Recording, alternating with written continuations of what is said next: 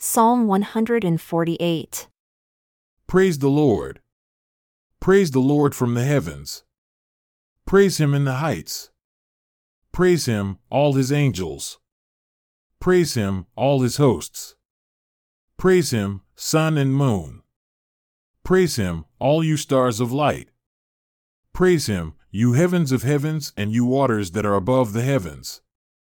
Let them praise the name of the Lord, for he commanded and they were created. He has also established them for ever and ever. He has made a decree which shall not pass. Praise the Lord from the earth, you dragons and all depths, fire and hail, snow and vapor, stormy wind fulfilling his word, mountains and all hills, fruitful trees and all cedars, beast and all cattle, creeping things and flying fowl, kings of the earth and all people, princes and all judges of the earth, both young men and virgins, old men and children. Let them praise the name of the Lord, for his name alone is excellent.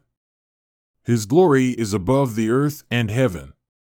He also exalts the horn of his people, the praise of all his saints, even of the children of Israel, a people near unto him. Praise the Lord.